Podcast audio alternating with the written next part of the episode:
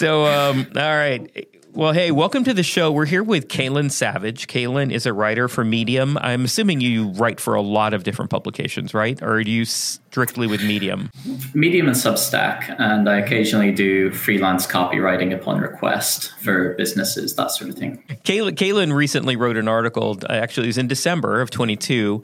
You wrote an article titled Why the Airbnb Bust is, is Wishful Thinking. And and I really like that article. But by the way, I've looked through a lot of your your your pieces, and I like a lot of them. You, you tend to write on stuff that I'm I'm very interested in. And so, actually, we'll have a link to your Medium article on the Airbnb bust, which is going to be the topic of this show, um, down below. We'll we'll link to that because it was it was really well done. Um, I really appreciate that. But before we get to that. So your name had me confused because it's C A I L I A N and I was like, how do you pronounce yeah, this? Kaelian, uh, Kaelian, and it's just Kaylin. Yeah. So the the story behind that is Irish names tend to be a little interesting, uh, different different spelling patterns to to your typical American or British name. Uh, my dad's Irish, my mum isn't. My dad picked the name, and my mum was left to spell it on the birth certificate and she had no idea what the Irish spelling would look like. So she mm. just invented her own and figured this looks weird enough that people might think it's Irish. so she, your name is the result of one someone thinks an Irish name might look like. I like that. Yeah, exactly, exactly. the, the, actual Irish spelling should have an O in it. Oh, but. okay. You know, Irish do have the greatest names, by the way. So here's my little ranking. I think the Scottish have the greatest accents but I think the Irish have the coolest names. Um, this will this will start a very fierce debate between these two close, but I've never been to Ireland, but I do want to go. Just a beautiful place, and the fact that you guys, you know, held the Romans off, I, I, I appreciate that, and you know, you got some pluck there. There's a, a there's a really fascinating um, ancient historical figure. Actually, I studied ancient history at university, so that was my that was my first background. And there was an ancient geographer by the name of Strabo who, who was asked, so he was writing about why the, the Romans didn't invade Ireland. And his description of it was basically this um, the land is poor, they have nothing, and the men kill their enemies and have sex with their mothers. so, how right was he? was he? Um, we don't know because the Romans are the only ones writing uh, a lot okay. of information about Ireland at that time. So we kind of have to take their word for it. Yeah, um, I like that. One would guess that maybe Ireland wasn't as sophisticated as. Uh, Babylon or Rome at that time. Yeah, I, everything that I've read kind of leads to that, I think. But it was good. I mean, maybe you were unsophisticated around the edges, but maybe the inside was this really you know sophisticated joint. But um, but I love yeah, it, and I you know I also read that the Romans were concerned that the cows would explode because they ate too much grass. um, and I don't know if there's any truth to that. So I, have always thought that was pretty interesting. It's new for me, but I can see it. Very, I can see it being a very plausible issue to have in Ireland. uh, yeah. I do have to say, like um, you know, talking with Americans about um, you know organic food and that sort of thing. Occasionally, the phrase "grass-fed beef" pops up. Mm-hmm. Um, this is a very, very confusing concept to explain to someone Irish. Yeah, right. So, like, what else is there?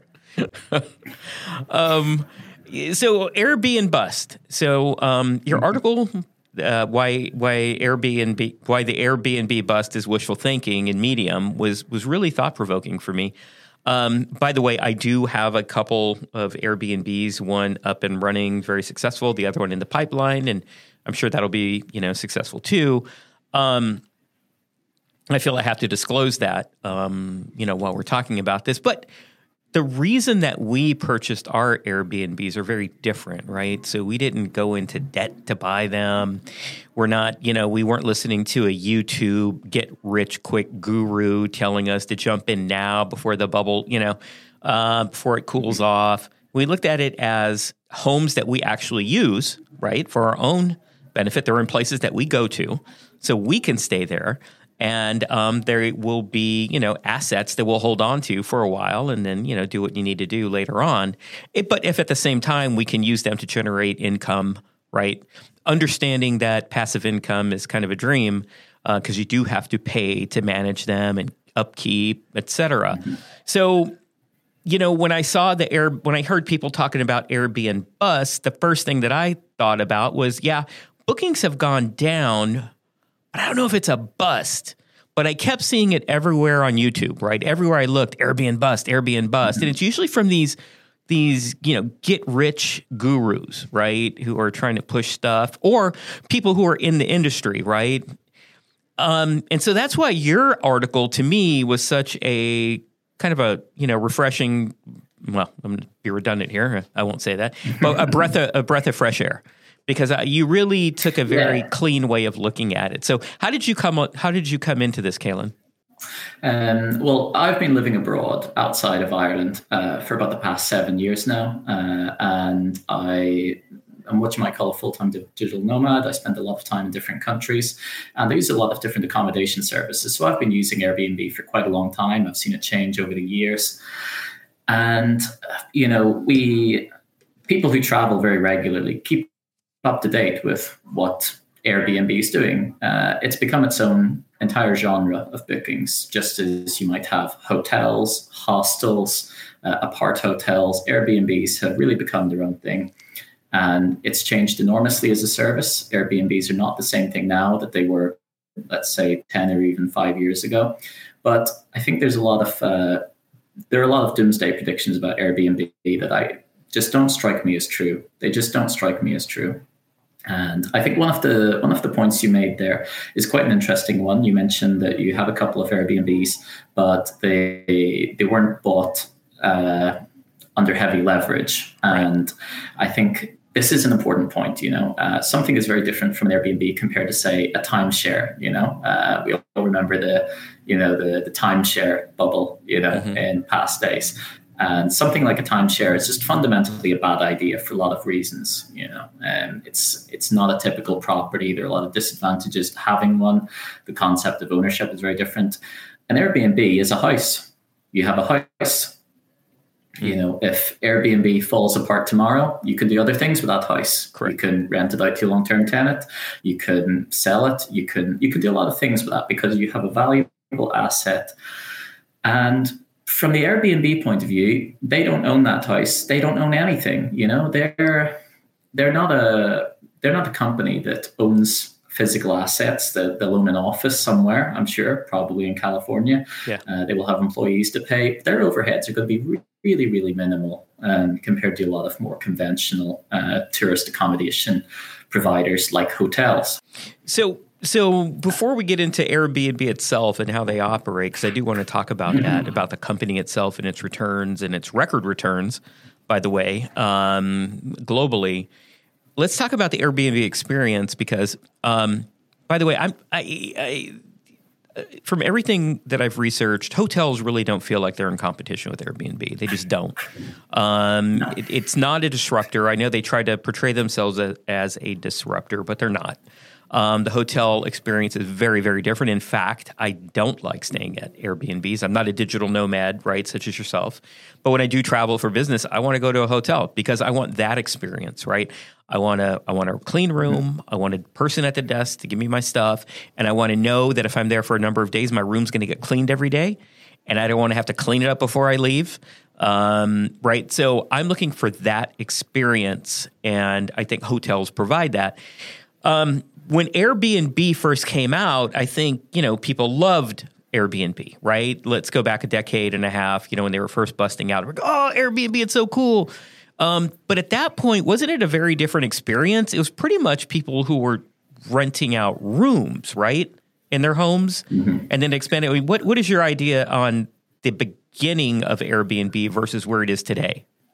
The experience. When I think of yeah, when I think about the the earlier days of Airbnb, um, I think of a company that was a bit like um, like a a hosting platform that was for profit. You know the way you have these services out there where, let's say, you want to go to Budapest or Miami, and you go on something like Meetup.com, or you know, and there will be people who will be hosting strangers in their house, uh, not looking for profit, but because they want to show people around their city.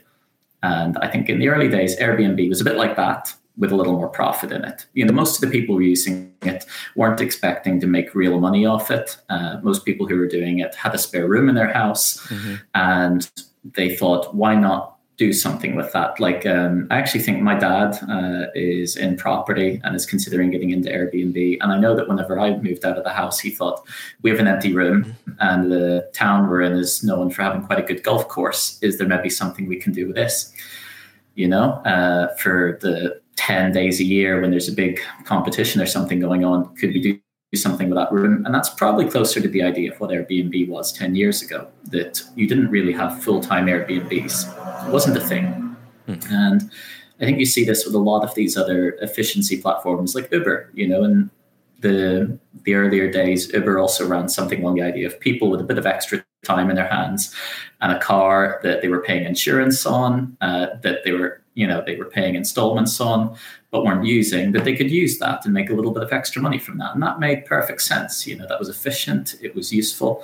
Uh, and airbnb was like that in the early days. And now of course it's changed because i think probably the the market of airbnb is really dominated by professional airbnb owners and that's an entirely different proposition. You know when someone's not living in the house it's a completely different experience. You know they're not there to show you around the city. They're not there to give you tips. And they have a really different relationship with the guests. They're not there to supervise the property. And so they're going to be more concerned about people coming to it and what sort of state it might be left in. There are all sorts of new considerations to think about. Yeah i mean if i were to put it in a very simple term i would say the early days of uh, the early days of Airbnb to me look like patchouli oil and sandals, and the current days are like Gucci loafers and briefcases. Right? It's two completely yeah, different people a, that, that, they're marketing. Um, absolutely different worlds, completely different worlds. And so the Airbnb experience to me has changed in that um, I have stayed at them in the beginning, and um, and to stay at them now. And here's my concerns with them. You know, the prices are really high right? I mean, even our place is probably much higher than the hotels around us, if, if I'm being honest. You know, the fees are. Uh, I, I'm shocked at the fees. I really am. And I'm shocked at the fees for this reason. Because not only are the cleaning fees high, but then I'm expected to clean up for myself. And I'm like, whoa, hold it a second. Then what is my cleaning fee for? If I have to do the laundry and wash all the dishes, like why am I like why are you charging me this huge cleaning fee, right? And then of course there are no services, which if I stay in a you know in a very nice hotel, you know, a, a, uh, you know an upper end Marriott or something, you know, they they will have services there for me if I really need them. So what what how have these items such as fees, the high fees that, you know, let's call them what they are, chores that you're expected to do when you stay there. I mean, how have these evolved since, you know, the patchouli oil and sandal days of Airbnb? I think in the early days of Airbnb, uh, there was an expectation that these duties existed, you know, because very often you were staying at a place for quite a reasonable price and there wasn't an expectation of big profit. Very, very often there would be someone in the same property. And so it would be a point of common decency to clean your room afterwards. And they weren't going to have a professional cleaner in. That, of course, has changed. Um, you know, nowadays, if you have a full time property, uh, you know, you should be you should be hiring a professional cleaner. Uh, this is where things get confusing for me. Uh, I can understand why cleaning fees would be expensive for an Airbnb because an Airbnb is not a hotel. Uh, you have a very small property and you can't hire someone for eight hours a day, five days a week, and pay them a salary. You have to pay them as a contractor hourly. That's going to be more expensive. So it kind of makes sense if you only have one or two Airbnbs, the cleaning fees are going to be higher. Um, but why are you doing all these duties then? And that to me is it's just a stealth tax. It's a way to raise the raise the face price of the booking without actually doing that. You know. Yeah, are you familiar with Ticketmaster and Live Nation and what's happening there? I'm sure you are. Yeah, you, yeah, know, absolutely. Journalist. So to me, it's kind of like the service fees that they have. It's like, you know, it's well, what the hell we can fee, right? Um, now I know it's that exactly that. I know the CEO Brian Chesky has come out and said, "Hey, you know, let's let's be easy on these fees. Let's be transparent."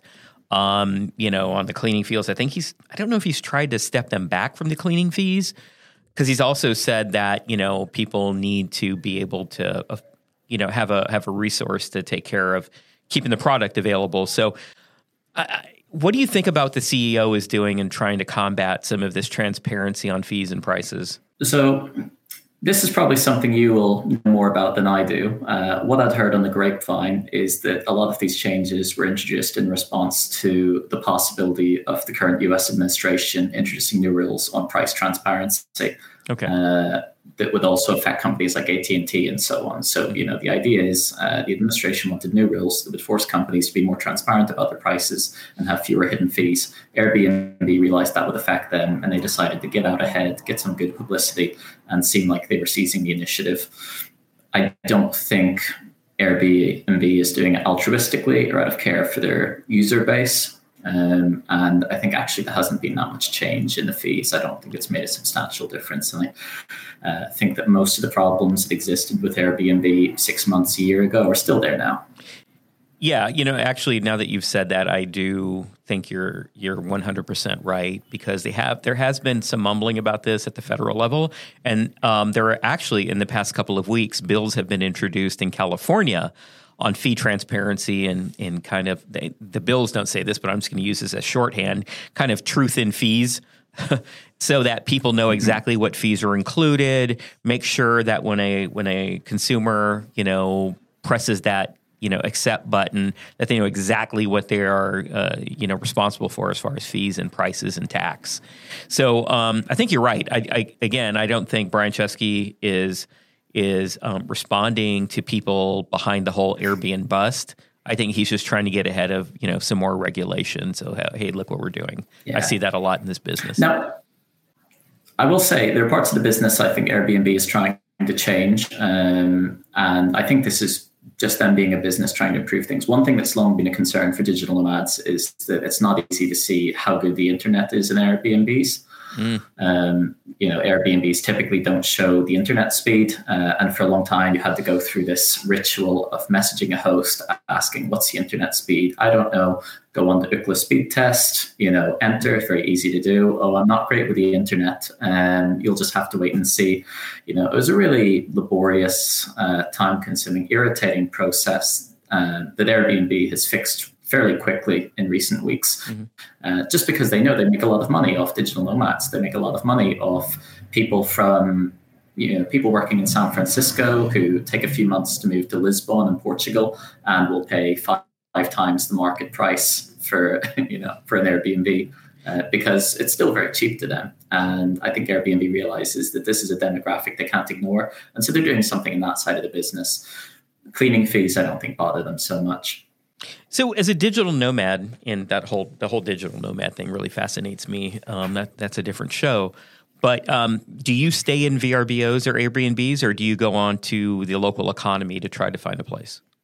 So, in the past, I used Airbnbs a lot more. Um, and the reason for that is that there's a huge gap in the market where it's actually very difficult to get these short to mid-term lets, you know, as someone not from the country. And I call this the 89 day problem you know, probably the most common cutoff period in most countries in the world as a tourist is 80, 90 days. You know, after 90 days, uh, you have to leave the country and come back in another six months or something like that. There are exceptions, you know, Mexico, six months. But if you want to go to Colombia, Brazil, Canada, so on, you know, most of the, the major tourist destinations that the average European or American is likely to go to, uh, you get 90 days. And that's a big problem because you know the the local you know standard rental economy is not looking for people who are staying for three months or two months.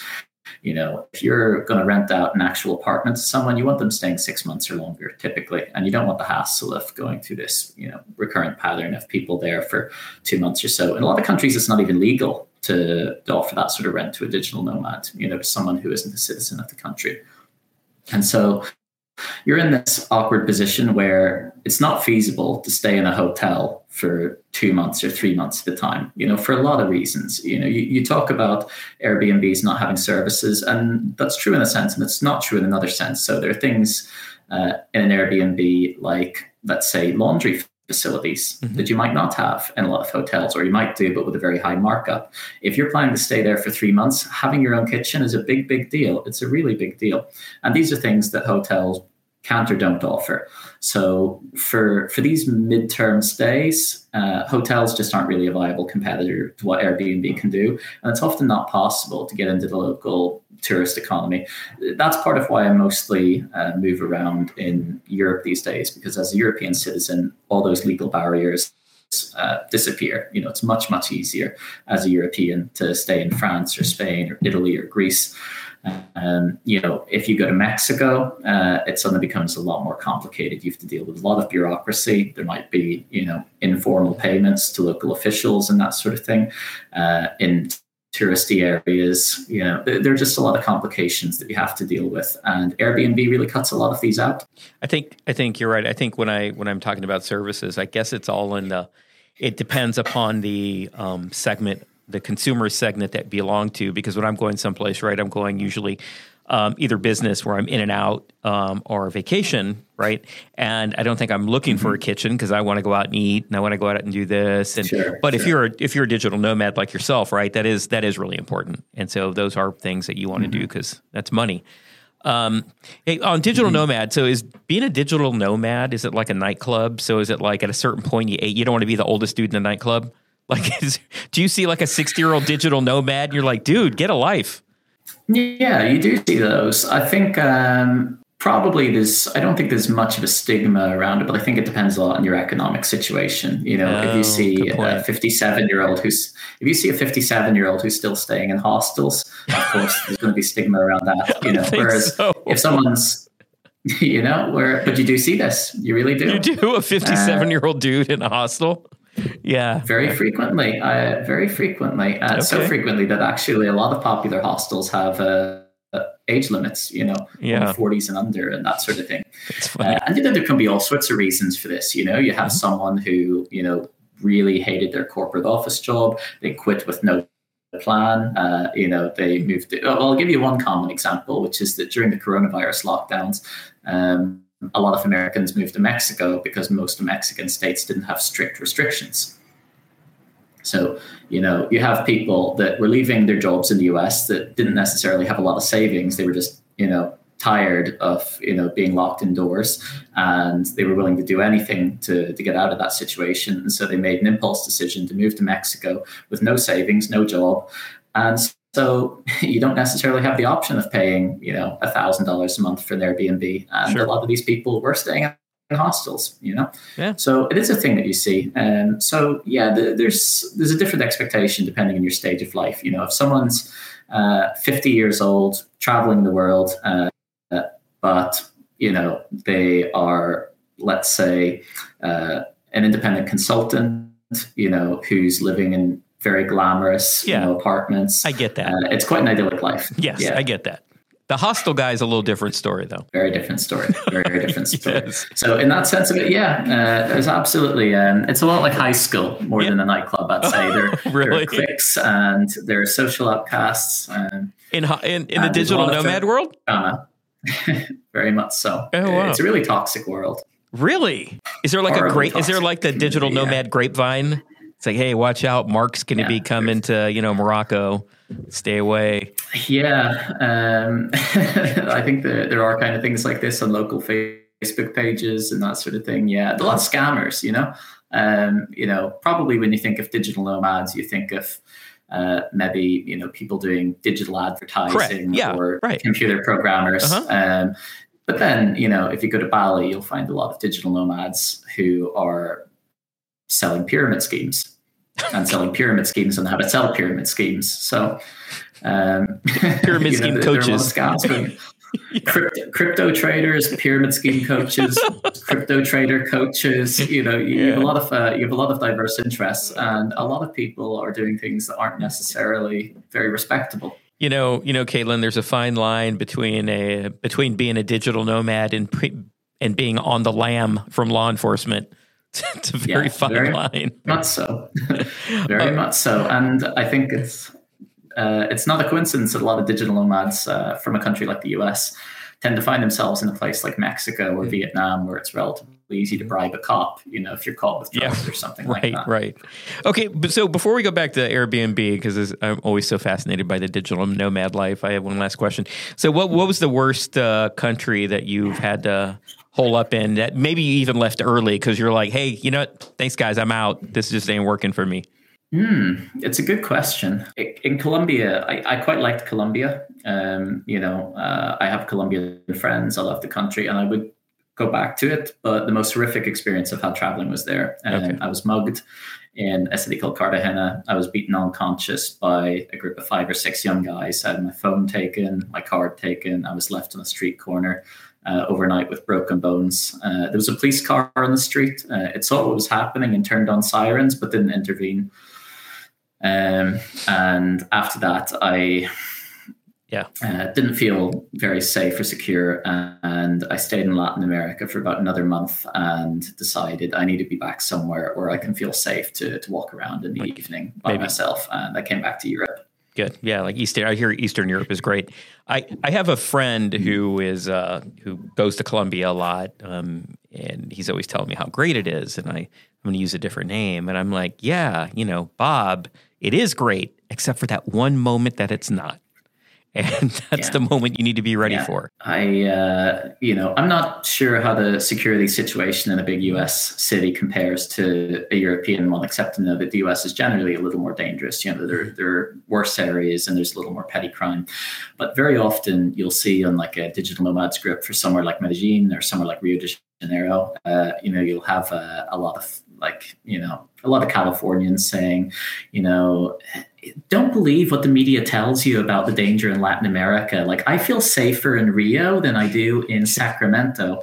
And look, I haven't been to Sacramento, but I can look at crime statistics and I can tell you that Rio is about 10 times more dangerous, you know? Yeah. Um, yeah. I, I don't think our favela is in operation right now. So I think big difference. No, no. Yeah, I think I think a lot of people, um, yeah. you know, uh, they they move somewhere for three months, they don't get mugged. The media has told them that they will get mugged, and they think, oh, fantastic, you yeah. know, this place is a lot safer than I was told. You know, the majority of people living in Afghanistan during the war weren't killed. Right. You know, even the most dangerous places in the world, probably nothing extremely bad is going to happen to you on a day to day basis. Probably. Like you said, it's about that one time when things don't go well. Correct. And you know those mm-hmm. those situations are incredibly rare in somewhere like Spain, which is where I ended up moving after. Um, uh, you know, yeah, maybe someone's going to snatch your phone in Barcelona, but the idea of someone, you know, like beating you unconscious right. in front, you know, in front of the police, that just doesn't happen. Yeah, you know? yeah, yeah.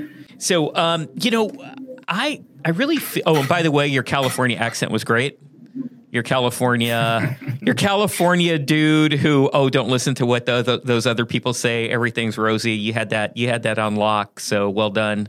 I don't know who you're hanging with.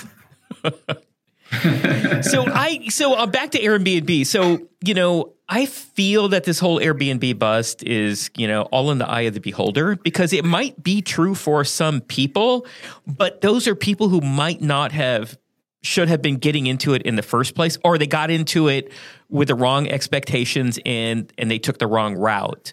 Um, so you, again, you have people like myself who are looking at it as a long term deal. It's a it's going to be an asset that's going to over over years, right? I'm going to hold on to right property, uh, um, and also you know I'm getting value out of it by using it, right? Not having to stay at places. I have my own place. I can stay. I can stay when I go.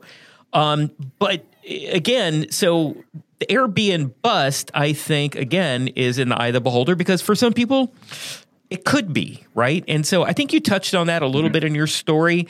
And I think it all comes down to one word saturation. So you want to talk about the saturation of the market because it's incredible. And I can give you one statistic here, and that is that of the 1.2 million listings in the US for the Airbnb listings, 62% have come on the market since 2020. Um, now, you know, demand remains rather stagnant and or it might grow a little bit right and as demand always does up down up down but it t- it tends to stay along the same plane um, as long as the population does or there's some you know something knocks it out but you can't increase the market by 62%, right? And not expect some people to go, oh my God, the sky is falling. So, you want to talk about that a bit? Sure. Um, and I will, I will say as well that not only should we not expect the market to grow by 62%, but it's really hard to imagine a scenario in which the market grows significantly at all. I mean, when you think about the the circumstances right now, you know, this idea of revenge tourism, you know, this explosion of tourist spending right after COVID, um, it's really it's really hard to see tourism getting much bigger than it, than it is now, I think. Uh, but yeah, my guess would be that uh, properties with very good reviews, you know, places with five stars and hundreds of reviews, the superhost places, will continue to do very well because they have a they have a brand, they have a reputation. People know they're going to have a experience, and those places uh, will continue to do very very well. If you own your property outright, and you have no reliance on Airbnb uh, to provide an income for you, then you can weather the storm. You know, maybe you don't get a lot of bookings, so that's fine. You can wait until the situation's a little better. And like in all markets, you're going to have consolidation and bad periods. You know. Mm-hmm. Uh, the people who should really be concerned are the people who are taking on leverage, the people who saw a YouTube guru telling them to take out a 30 year mortgage because Airbnb was going to last forever that is insanity. I, I don't know how anyone could could convince themselves that they can rely upon Airbnb to be a steady source of income for the next 30 years. Uh, you know, it's, it's, breathtaking to me that people do that, but they do. They do. Uh, and you would expect that a lot of these people will fall upon difficult financial times and that that will clear out a lot of the, a lot of the listings on the market. And, you know, this is, um, this is a good thing generally. I think. Um, I think it's good that you know the, the people that can't compete are sort of forced to leave the market and the better ones remain. And that, that will happen. You know, the hosts that have bad reviews, the ones that don't provide a good experience for users, they'll be hard hit by this oversaturated market. And the ones who, you know, uh, remain competitive in, a crowded field will survive and live to see better days. Mm-hmm. Yeah, I, I, think some of the folks on YouTube. So when I was doing research on you, you know, and I went under, you know, looking on there, and man, if you do it on YouTube, if you do the Airbnb bust, all you find are these doom and gloom YouTubers who are, you know, Airbnb is going to go out in, you know, in 30 days. Here's what you need to do now. It's a constant parade of these, you know, these episodes and I think Shelby Church is a. You probably researched her for your story. Mm-hmm. You know, she is a um, has a lot of followers on YouTube, and you know, she took a bath on her home in uh, down in Palm Springs but she built at the height. And if you look at the furniture she used, right, it was all high end furniture. She, it was just, it was what not to do if you're trying to create an investment that's going to return money, not one that'll look good on your YouTube episodes, right? So people like her, I feel, are kind of feeding into this, and along with these other YouTube gurus who now want to help save you, right? Now here's what you need to do. So I think you're right uh, Cailian, a lot of this is being driven by folks that probably got these people into these bad situations um, in the first place. Yeah, and uh, I would say too, Palm Springs is going to be an area that's going to it's going to be competitive. You're going to have a lot of Airbnbs there. Uh, you know, you might have a much better chance of weathering a storm if you're in, in a small, not particularly well known, I don't know, Californian seaside town. You know, uh, somewhere that doesn't have a lot of competition. Because again, people want Airbnbs over hotels in some situations. You know, if you're the only player in the market that can guarantee people a live, you know, a kitchen and a washing machine, you're always going to have some people. Uh, but people have other choices in Palm Springs. Yeah, right. Oh, yeah. I mean, there's so many resorts there. Um, I've never stayed in an Airbnb when I've gone to Palm Springs. So we've talked about the experience. The experience has changed, or mm, let's say it's evolved, right? The experience for an Airbnb person has evolved um, from when it first started. Um, the uh, Airbnb bust, which is the basis of your story in Medium, um, I think a lot of that, and I think you probably agree, it's on the eye of the, it's on your perspective, right? So if you own one of these large investment um, companies that has, you know, 500 properties, it's probably not a bad deal for you. Um, because you know what, you can waive the cleaning fees at all of your places, right? Because you have enough income mm-hmm. coming in or not enough revenue where you can waive, you can make yourself more attractive.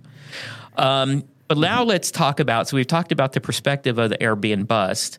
Um, again, for the owners of the properties, It depends on your perspective. But now let's talk about Airbnb itself, the company. So believe me, there is no bust go happening there. They've turned in record revenues, record profits. I have to give them a big thumbs up because they've kept their employees at 5% of cost. So they really do a good job, unlike some of these other, you know, tech companies who get these real fat. You know, I don't think I've ever seen a YouTube of my day at Airbnb, like, you know, like they have the my day at Facebook. Um, because it sounds like they keep a real slim, you know, a real skinny employment uh, portfolio there, which I, I appreciate. So Airbnb seems to be incredibly healthy. Do you want to you want to talk a little bit about why they've managed to continue to grow the company? Yeah, I completely agree. And this is really the, the crux of my thinking in the article. I think Airbnb is a good company. It's it's very lean. It's very lean. Uh, they understand the core business model. They're not trying to branch out into a significant number of other ideas. They have no plan for a metaverse. They understand that they are middlemen for people that want to lease out houses on a short to medium term basis. They haven't expanded too much. And we forget Airbnb has survived other crises before. You know, Airbnb was still around during the, the last financial crisis and they got through that just fine. Uh, I think Airbnb as a company doesn't really have a lot of risk. You know, in a very, very worst case scenario, if there's a huge global economic meltdown in the next year or two and tourism grounds almost to a halt, um, they will struggle. They will struggle, but I think that there's no real existential risk because uh, the fundamentals of the company aren't in question. There will be capital waiting to help them. You know, if they go through a bad period, you know, even if the the accounts are running a little thin, I think the investment community will look at Airbnb and see a company that isn't fundamentally flawed. You know, it's the market leader in its category. It's big business. It's lean. It's not very exposed. It doesn't own a lot of physical assets. Uh, what could go wrong? You know, we, when you look at other companies, there's a lot that could go wrong. You know, we look at big tech companies like Facebook, Google, that are trimming thousands of employees because during COVID they got over ambitious uh, and they were reacting to a world where you know people were spending so much more time in these services. They hired quickly and now they have to downsize very quickly too. I think Airbnb was never that ambitious and it didn't it's it's not the same business model as something like Google or Facebook it doesn't have its fingers in a lot of different pies. You know, it's not operating three or four different businesses under a single corporate umbrella. Airbnb, to the to the very best of my knowledge, does housing. That's it, and they take a piece, right? That's it. That's they it. Take a piece. They're a middleman. You know, uh, they they they charge a fee. You know, uh, use their platform and they're not exposed. There's no risk. Even if tourism collapses, there's no reason why Airbnb would collapse because inevitably tourism will come back and then Airbnb will. Yeah, you know, in in the last quarter of 2022, they had 90 million um, uh, guest arrivals globally. So, um, if you think about that, all they want to do is just take a little piece of whatever, right? Mm-hmm. They're not trying to then move you to their, you know, their metaverse, or they're not trying to now deliver food to you through their cars, right? Yeah. no, no. Just we want that little piece of the 90 million that came in that quarter. That's it. It's beautifully elegant. I, I think the only real risk there Airbnb has to contend with is possibly a regulatory one in some countries. Mm-hmm. Um, you know, left to its own devices, the business model is depressingly sound, I think. And I think in, in a lot of countries, and especially in economies that are very dependent upon tourism, uh, that has distortionary effects in the local housing situation. You know, if you go to Lisbon or you go to Barcelona, uh, and I'm sure if you go to Miami in the US, you know, you come across cities where it's increasingly becoming really, really difficult for locals to find a place to rent uh, because Airbnb just makes a lot more sense. You know, uh, why would you rent somewhere out for $1,000 a month when you can charge $400 a night to someone coming in for a special occasion, have less wear and tear in the property, have more control over it, right. spend time in it yourself if you want to when there are no guests? You know, uh, Airbnb is really inefficient. You know, the, the properties are left empty for most of the time. Yeah. Which isn't true of a hotel. And it's right. definitely not true of an apartment that's being rented out on the local tourist economy. I think there are a lot of people in the world that are really unhappy with that. Uh, and I think you could see at some point that manifesting in a political reaction. And we do see that in a lot of European cities, there have been attempts to clamp down on Airbnbs by requiring people to have hotel licenses and things like that to operate them. but I think generally these attempts haven't been especially successful. Um, so I think in a world where that political reaction became better organized and more effective, maybe that could have an impact on Airbnb's success. But I personally think that's unlikely to be the case. Uh, assuming there's no organized uh, political response, I think Airbnb is is pretty safe as a company. Yeah, you know, even in uh, areas out here in California where they try to limit the number of properties that can operate as an Airbnb or a, a short-term rental, I because of the fungibility of economics, I feel that okay, if you limit it to 10, that means that the amount that I if I have one of those 10 licenses, right? The amount that I can charge now can go up because now there's a limited supply mm-hmm. and Airbnb just gets a bigger cut right of what would have been. So mm-hmm. even then, I think you know they're they're going to be okay. But you're right in those other situations, like the ones that you're talking about, where you have to get a hotel hotel license. That's that's a little seems a little mm-hmm. more existential, you know, of a threat to them. Yeah, um, I think uh, th- there are different responses that are you know have really different levels of severity and intelligence behind them you know one thing i think is quite interesting about say switzerland in switzerland uh, there's no particularly strong prohibition on airbnbs but uh, if you stay at a registered tourist property like a hostel or a hotel uh, in a city like Geneva, you get a free public transport pass and mm-hmm. you know uh, other advantages that you don't get when you're staying at a non-registered Airbnb. Um, I think that's quite a clever way to redirect some of the tourism market away from unregistered Airbnbs and more towards formal tourist establishments. Um, that's quite a light-handed regulation, uh, but one that seems to be relatively effective. I think Airbnbs actually are quite cheap in Switzerland compared to, say, hotel prices. Um, in some places, Airbnbs are just illegal, and that's quite strictly enforced. I'm not sure if it's still the case. Singapore used to have really, really strict regulations on Airbnbs. It was very, very difficult to rent out.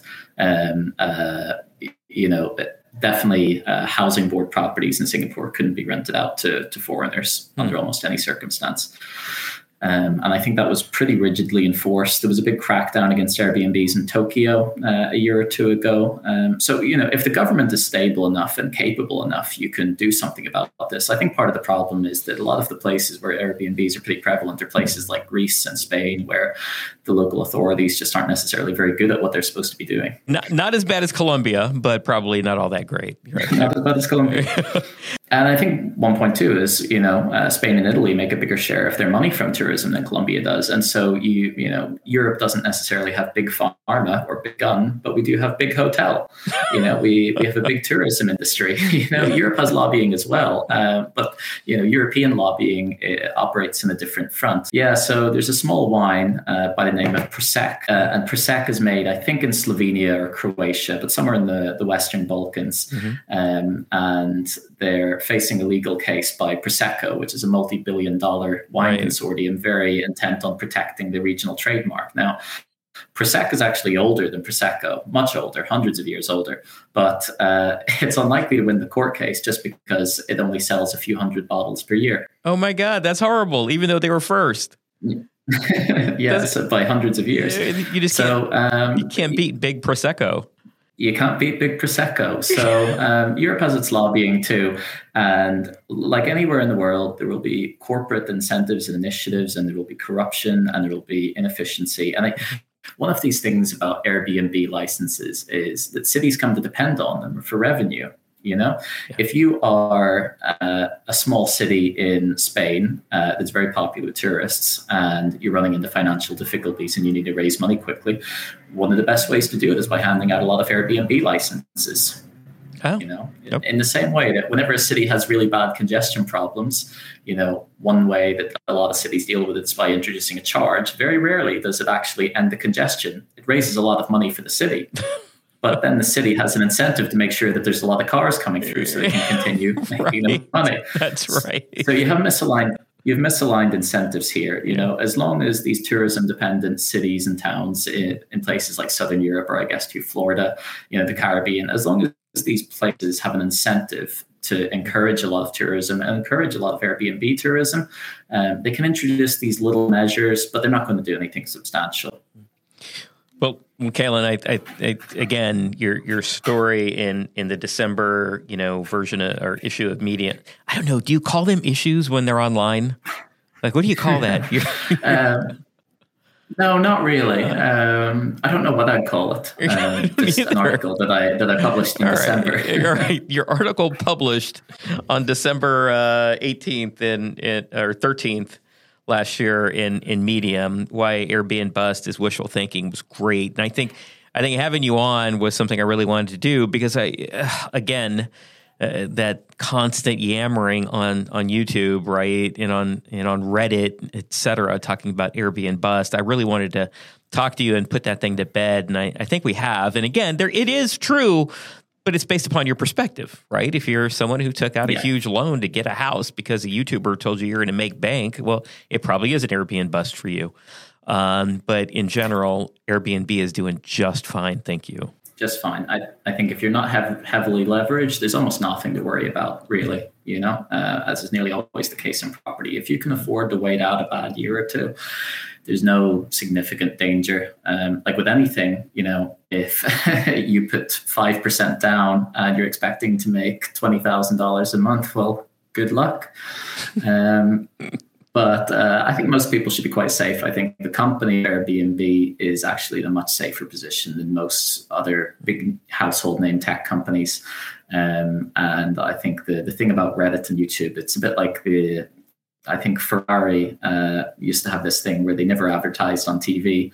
And the reasoning behind that was they figured the sort of people with the, the money to buy Ferraris didn't spend a lot of their time watching TV.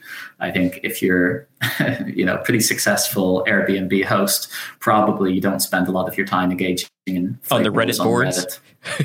right. That's that's my intuition. I don't know how, how accurate it is, but that's my intuition. You know, you know what's weird is why hasn't Prosecco really crossed over to the US? There's a lot of really fascinating stories behind this. I actually used to work in the wine industry. Um, like, uh, bef- you know, um, before I started doing online work, I did a lot of seasonal work in ski resorts and mm-hmm. vineyards. And um, there, there are a lot of interesting things about wine. Like, one example is that um, in the aftermath of World War One, I, I think, um, there was a trade deal struck between Europe and the US on what we call um, protected designations of origin (PDOs). So this idea that, say, um, you know, uh, champagne has to come from the Champagne region right. in, Fan- in, France, yeah, Champagne, which is one of the most famous ones. It's not actually strictly true because the US refused to agree to that because there were already certain wines in the US that were going by the name of Champagne, mostly made in California, and they were grandfathered in. And so today you have California Champagne. You have a few, you know, wine producers in California that are still allowed to call their product champagne as long as they're not selling it in Europe. But they're allowed to sell it in the US under the brand name Champagne, um, just because that's the deal that was struck. It's a, it's a very political industry, and uh, there's not always a lot of logic to it. Well, there must have been something with Prosecco because I watch a lot of British programming and they're always talking about Prosecco. You know, they're like, ooh, a little Prosecco. And I'm like, what the hell is that? I don't even know what it is. I don't even see it on store shelves here.